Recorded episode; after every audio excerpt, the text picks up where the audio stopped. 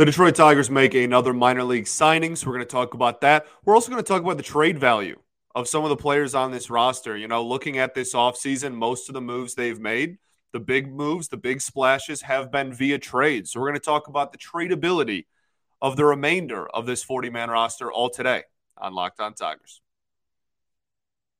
You are Locked On Tigers, your daily Detroit Tigers podcast.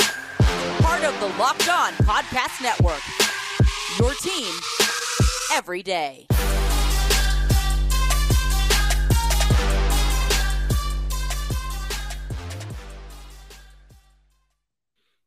What is up, everybody? Welcome back to another edition of Locked On Tigers. I'm, of course, your host, Scott Bentley. Today is Friday, January 20th, 2023. Thanks for making Locked On Tigers your first listen every single day. We are free and available wherever you get your podcasts, including YouTube. All right. So, as we said in the cold open, we're going to start the show with breaking down a minor league signing. This actually happened, I want to say, a week ago, but just based on other stuff that's happened, we haven't had time to talk about it. So, we're going to talk about it today. Just another reliever that is being added to the mix. I think the bullpen is going to be a super intriguing storyline to follow during spring ball and going into uh, the beginning of the season. So, we'll talk about that. And then we're going to spend the rest of the show talking about the trade value of players on this team, like the players that pop off the page at you as as having the most trade value, whether it's now or whether it's at the deadline. I'm still like mildly convinced that the Tigers are going to make one more trade between now and when spring ball starts. Um, and on top of that, th- like they're definitely going to make trades at the deadline. It's most likely going to be in sell mode, but like it's it's going to happen. So uh, I, I just want to go over, you know, as we slowly start putting the offseason behind us and start discussing, you know, the plans for 2023 and the season that is ahead, I want to talk about the players that have the biggest trade value left on this team because I don't think it's just like Erod and then like nobody, but I also understand that bad teams don't have a lot of players with trade value. So we're going to talk about that as well. That's going to be a majority of the show. But let's start off with the newest edition of the Detroit Tigers. Uh, like I said, I want to say it was about a week ago. Uh, about a week ago. Trey Wingenter. Okay, there you go. If it's wrong, I'm sorry, but that's the name. Uh, th- this, you know what? This is a a for a minor league signing. This one is kind of intriguing. I know I, I, probably say that about all of them, to be honest. So I apologize for that. But uh, th- this is a, a dude who put up a really solid 2019 season and just like hasn't pitched since.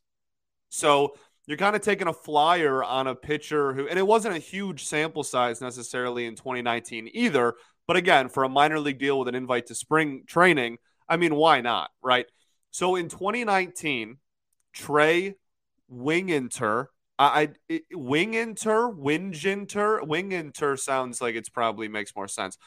Um, in 2019, for the San Diego Padres, 19 innings, 379 ERA, and a 12.79 K per nine, paired with a 5.21 walk per nine. So struck out a lot of hitters, had a pretty solid ERA. Walk number was a little high for sure. Um, but I mean, a lot of his value just came on getting the strikeout in 2019 for the Padres. And yeah, like that, that's a really solid season. Really a two pitch mix, just fastball slider. It's all you really need out of the pen, especially when your fastball is one of the fastest in the league, which in 2019 it was. Now, the reason he hasn't pitched since 2019 is because he had Tommy John during 2020 then 2021 happened, still recovering from Tommy John, then had a back injury that took him out from like the end of his Tommy John stint to where we are now. So just a lot of injuries stacking up, a lot of long-term injuries stacking up for him and and that's why he has I think he has 3 professional innings and they're like in the complex league like since 2020. So definitely uh, makes sense that it's a minor league deal with an invite to spring ball. But I'm pretty intrigued, honestly. It, well, well, the biggest thing with him is just going to be how fast is the fastball, right? I mean, again, this this was a dude that it was a. We'll talk about the percentile rankings. He was like legit like really legit in 2019. Uh, but that is because his average fastball velocity was over 96, a little over 96 miles an hour, like was really solid. And uh, threw a slider as well that was in the mid and even high 80s at times. So definitely going to be the biggest thing to look at in the spring. And if the velocity's back, I mean, look, this bullpen is so it's just in this weird state of flux where they've gotten rid of so many of the top end relievers that the guys that were the, few that are, left that were from the top end are obviously going to stay at the top alex lange jason foley a little bit um, but everybody else is, is, had a much lesser role last season and is going to like bump up and then you just have the bottom of the bullpen which is just like vacant for the time being right it's it's pretty much unfilled and there are a ton of these type of signings. We've made a ton of moves, whether it's through the waivers, whether it's it's again through minor league signings like this with invites to spring ball. There's a lot of players that are going to be in the mix for. I, I don't. I, I could see two, maybe even three bullpen roster spots being open going into spring ball, and like players just playing their way on to the opening day roster out of the pen. And, so, those, like those are fun. Like competitions like that are fun. I think third base is going to be pretty similar as well. Um, but that's not as much like if you don't make the team, you're going to be, you know, in the minors or might not be with the organization more so. Uh, but regardless, I, I, think the bullpen storyline in spring is going to be one of the bigger ones. Um, with Trey, 87th percentile in fastball velocity, 96th percentile in extension. Extension, just extension from the mound right in his windup. The reason for that is because he is six foot seven and 240 pounds. He is a unit out there, right? So that's kind of, I mean, anything that can help. And that certainly does. When you're already throwing the ball fast, if you're cutting the distance from pitcher's mound to home plate as well as throwing it 96 miles an hour, it's going to be tough to hit. Um, so, so that's kind of cool for sure. 92nd percentile in expected batting average against, 92nd percentile in expected slugging against, 91st percentile in K percentage, 96th percentile in whiff percentage, 46th percentile, middle of the pack in chase rate, 47th percentile in barrel rate, 52nd in hard hit rate, uh, middle of the pack in average exit velo. So, uh, like got barreled up a little bit more, but not any more or less than the average pitcher. The only thing that really jumps out at you is is two things. One, the fastball spin is really low. I know there are some people out there that spin matters a lot to them, especially with the fastball. Um, look, I mean, if you're throwing it hard, I think you can get away with it. Again, the biggest thing going into spring for his future with this team is going to be where the velocity sits at after having pitched three innings in the last like three years almost, right? Uh, but he did walk a, a lot of hitters, and pretty much always has had pretty high walk numbers. So that's going to be something to keep an eye on for sure. And that's going to be, again, one of the, the bigger reasons why he will or won't be a part of this team in 2023 at the major league level. It's pretty much going to come down to velo and then command. That sounds super captain obvious. It's going to come down to how hard he throws and how accurate he throws. You could say that about any pitcher. I realize that, but um, eh, like my, my point is, he does have, or at least did pre injury, really good swing and miss stuff.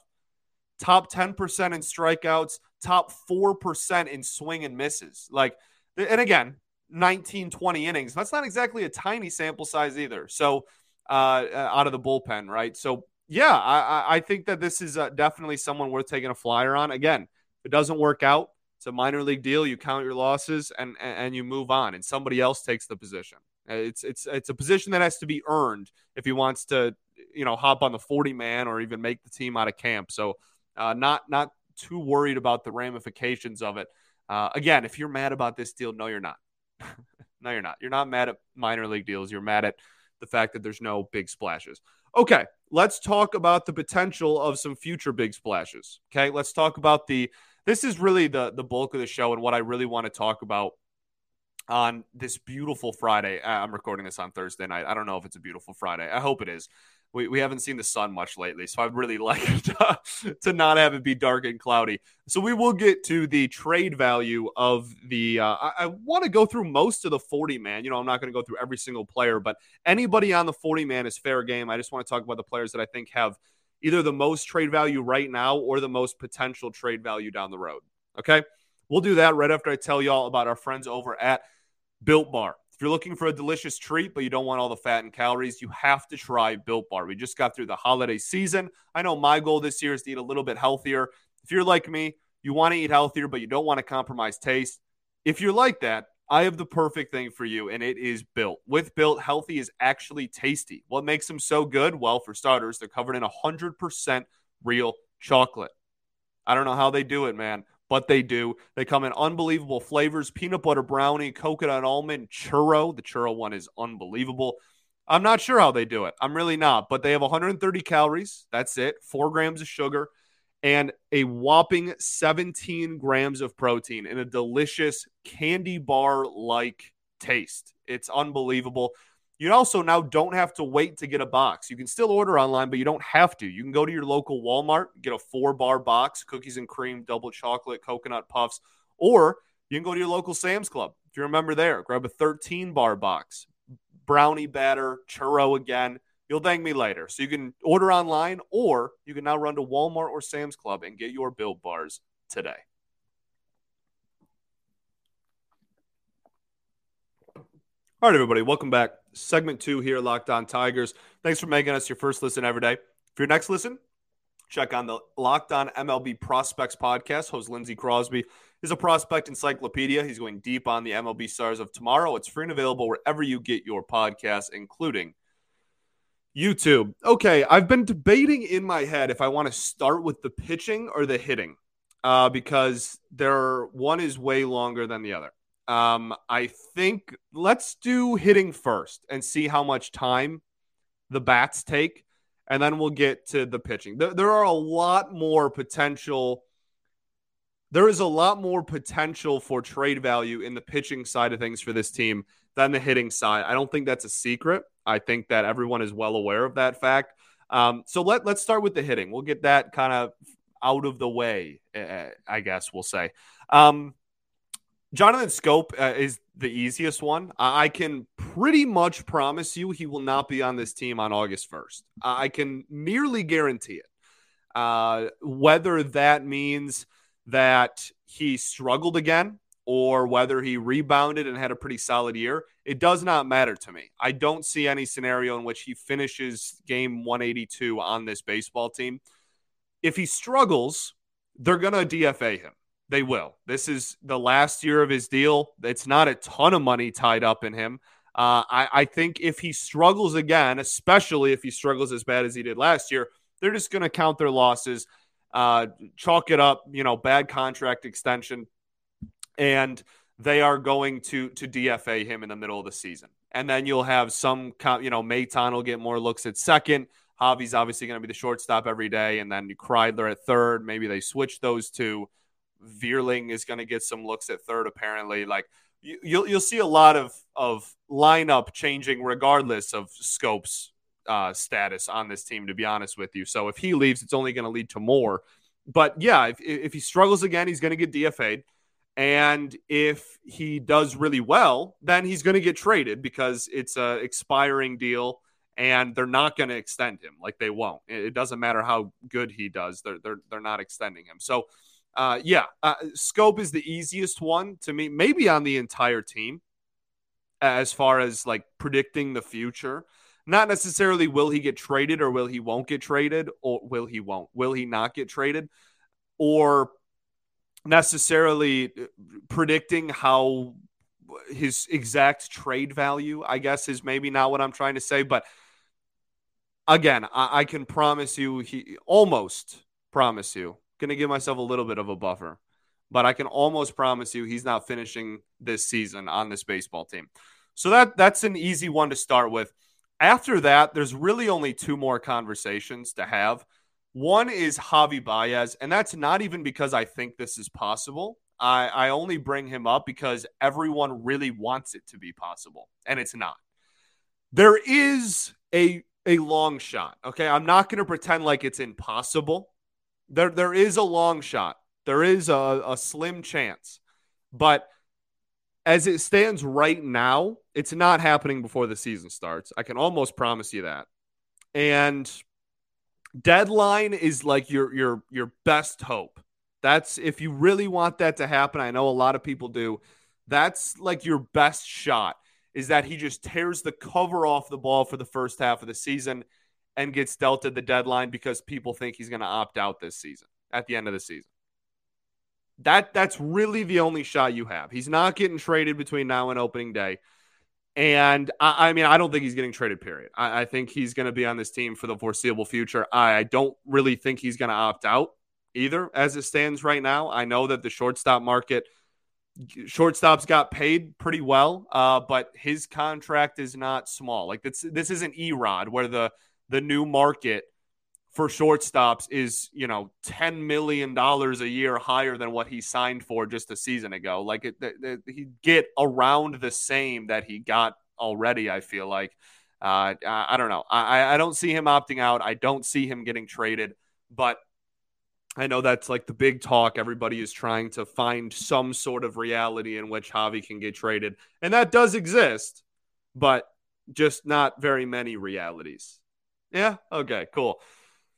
This one, the, the final one, the, the only other real, real conversation on the offensive side of the ball for potential trade candidates in my eyes is Austin Meadows. And I think that this is one that's not being talked about nearly enough. I think that this is a legit possibility and I'm not sure it's a legit possibility at the present moment. That that would have to be a situation where another team would come along and, and really just match your demands, like almost exactly. And then you'd be like, all right, well, there's no point holding out to see if he has a good start to the season or whatnot because we got what we wanted and this is best case scenario. That I, I guess th- there is a slim chance of that. But I really think that this is a trade deadline deal. And like I, am very confident in it, assuming health. That's the biggest thing with him at this point. If he stays on the field and hits how he has, I don't know, his entire career outside of the couple of weeks he played last season, then I I think he is a slam dunk deadline candidate because – He's got at the deadline, he will have a year and a half of control. And we all know that if you have the more control, the more valuable. And a year and a half of control is significantly more valuable in the trade market than half a year of control, than those expiring deals, right? Like Jonathan Schoop, even if he's tearing the cover off the ball, is probably not going to get you too terribly much at the deadline, even though they probably will trade him because there's no point in holding on to him. Meadows with the year and a half and with just just being a hit first, you know, the National League has the DH now. Like th- there's there's a market for below average defenders that hit, and it's much bigger than it's ever been. So. Uh, I, I, think if he even shows any semblance of the former hitter that he has been in his career and just stays healthy, I, I really do think it's a slam dunk, like so such an easy decision to trade him at the deadline this season.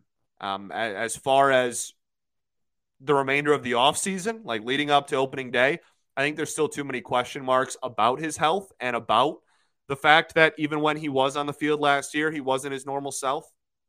So I think that that would be a hard bargain. Again, somebody would just really have to want to kind of get in there before he played because they go, oh, his value's only going to go up. Like there is a chance, but it's just not a very big one. I, I think that Austin Meadows is uh, is is the poster child for getting traded at the deadline this year.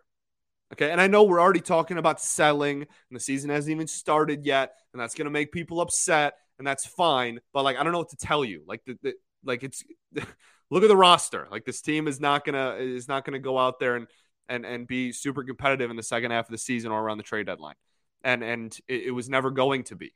The the previous regime left the new regime with absolutely nothing. So that, that that's where we are. So we might as well talk about it and talk about how we can get better from here and start game planning. All right. So that's it for the offense. Let's talk about the pitching. There's a lot more conversations involving the pitching and, and who's valuable on that side of the ball. We'll do that right after this.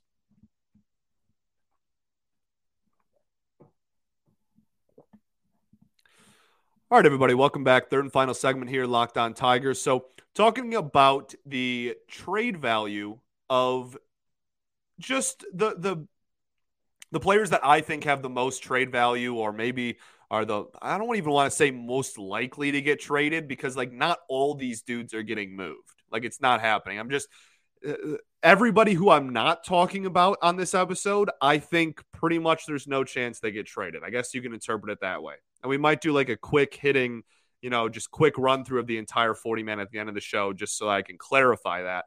But I, I, these are the only players that I think have any remote chance of getting moved from now until the trade deadline. Okay. I guess we can lead off with Erod. I was debating on saving him for last potentially, but th- this is the most likely one. Th- this is uh, at this point. I again, in the same breath as some other people we've talked about, I would be shocked if Eduardo Rodriguez again stayed on the field and was on this team after the trade deadline. I would be pretty surprised. And Erod is a little different than Austin Meadows in the sense that I think Erod has value today. Uh, Meadows is somebody who might have to play his value back, right? He might have to, to work his way back up and, and regain the trust of some evaluators and front offices. And while Erod didn't play very much either last year, his was not uh, just like a million injuries based like Meadows was. Erod's was a fluke thing that's not going to happen like ever again, right?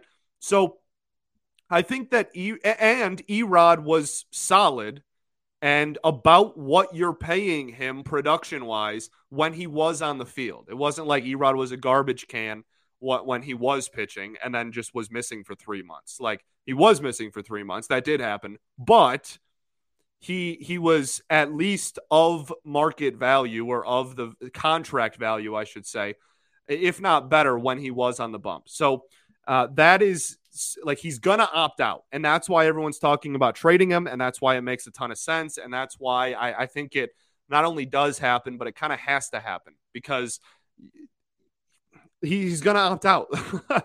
like that, that's really all there is to it. He hasn't opted at the end of the season. He's only getting paid 14 mil AAV, 14, 16 mil AAV, and the market for pitchers just skyrocketed AAV wise this season, this offseason, this winter. Like he, he's gonna opt out, and all he really has to do is just stay healthy and stay on the field, and, and he's gonna be able to get more money uh, per season than he did last year.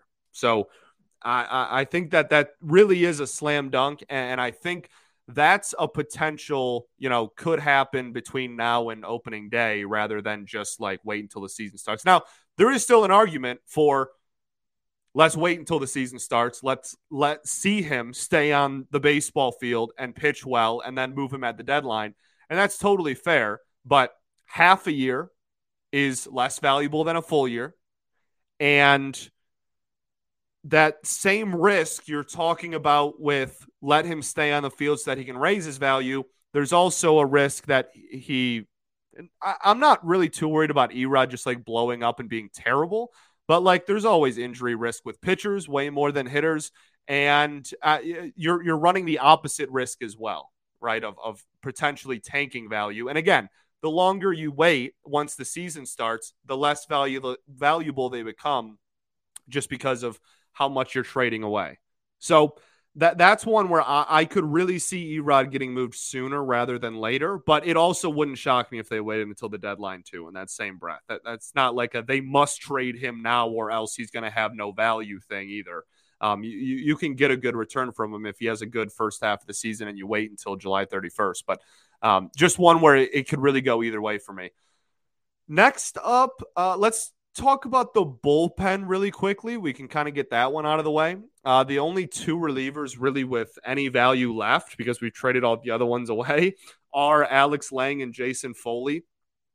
Alex Lange is one where you could, if you really wanted to, you could trade him now. I know that I said in the Gregory Soto episode and since then uh, that good bullpens on bad teams are pointless. Like the, the, there's no point. You can have the best bullpen ever. It doesn't matter if you don't have consistent starters and you can't score runs. So uh, I, I understand the concept of trading your relievers, but that being said, Lange has like what four years of team control left? Five, five, four, four or five years of control left, man. Like that that's not one where it's you know Soto was what at like two. Jimenez was an expiring deal. Like Jimenez is a free agent after this upcoming season. Like th- there, there's something to be said for okay, maybe though Lange will still be under team control when this team is potentially turning a corner as well. And the difference between four years of control and three and a half years of control, or five and four and a half, I can't remember how much control he has off the top of my head, is not as substantial as like the difference between a year and a half and half a year, right? So that one, if you really were like, okay, yeah, it makes sense to trade Lange. This is a dumpster fire. You could trade him at the season, at the halfway mark in the season, and it wouldn't alter his value too much. I would prefer just to hold on to Lange for the foreseeable future, but that's obviously subject to change, seeing at seeing the situation of the team change, I guess, throughout the year. And Foley is the same, just like watered down a little bit. It's the same exact conversation. It's just Jason Foley is more of a pitch to contact ground ball pitcher, whereas Alex Lange is gonna, you know, hopefully have a 30% K rate this year. So that that similar conversation. You have a lot of control left with with Foley as well. Um, and yeah, so I, I, think if those two were to be moved, those would be deadline or I mean, even at the end of this season, right? Like I, don't see that happening in the next two months, I guess is my point. I, I, would be very, very shocked if either of those dudes were moved anytime soon. I, think that's a, a, a, kick the can down the road and have that conversation later uh, for those two guys. Okay, the the rest are all starting pitchers. So Actually, that's a lie. Jose Cisnero, really quickly. Then all the rest are starting pitchers. I think this is another poster child for a deadline deal. Uh, Jose Cisnero is is not getting any younger. He's been one of the better relievers outside of 2022. He's been one of the better relievers for you for the last three years. Nothing but respect. A rare good finding by the previous front office. Love the dude, um, but he, he, he's about to be in his like early mid 30. Like he, he's on the wrong side of 30. He's only getting older. He had a pretty serious enough injuries last year where he missed like a majority of the season. And then when he came back, it was like his walk numbers just skyrocketed. I know his ERA was low, and if you watched during the season, you had you heard me have that conversation a million times, and it was just like this is so weird. He's not giving up runs, but he's walking everyone. And so I, I just I don't see anybody before the season starts taking a chance on Cisnero, but I do think that he's going to be another dude that could be, uh, if he has a good first half, could be a relatively hot commodity at the trade deadline. Okay, now let's get into the starters. Matt Boyd and Michael Lorenzen, I think, are in the same conversation. It's absolutely not happening before the season starts. They're not going to sign someone and then trade them before opening day. Both of them their value at the trade deadline will be completely reliant on their performance because they're one year deals, right? So if the two of them are doing well, then you could see them, especially Boyd, like lefty pitchers always have a market no matter what, um, especially if, if he's comfortable moving to the bullpen maybe for a contender.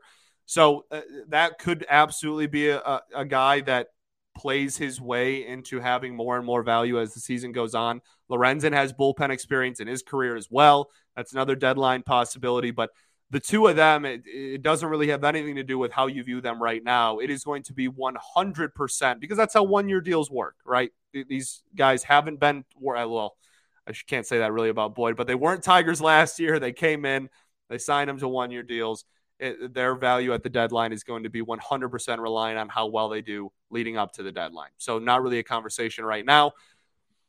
The only other two I want to talk about uh, one is four that I'm just are all in the same boat to me. And you know, if you listen to the show, who I'm talking about Brieske, Faedo, Wentz, and Wentz, and kind of Garrett Hill ish as well, even though I think Hill is kind of a, a step down from the other three depth pitching always has a chance to be moved. Like these guys are young, they are controllable, they have shown flashes of decent production.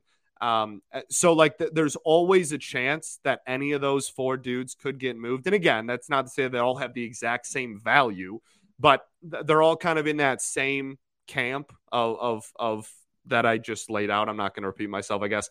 Uh, but I also think that there is they may have to perform and outplay just like the depth pitcher label. Does that make sense? So, like, I, they certainly have a little bit of value now, just for all those reasons I laid out. But I also think that for them to have enough value to really consider moving them, I think you might have to have them pitch enough to be labeled as more than just depth pitching and be like, okay, Alex Faedo or Bo Brieske or Joey Wentz or whatever, like this guy is an actual back end of the rotation caliber starter.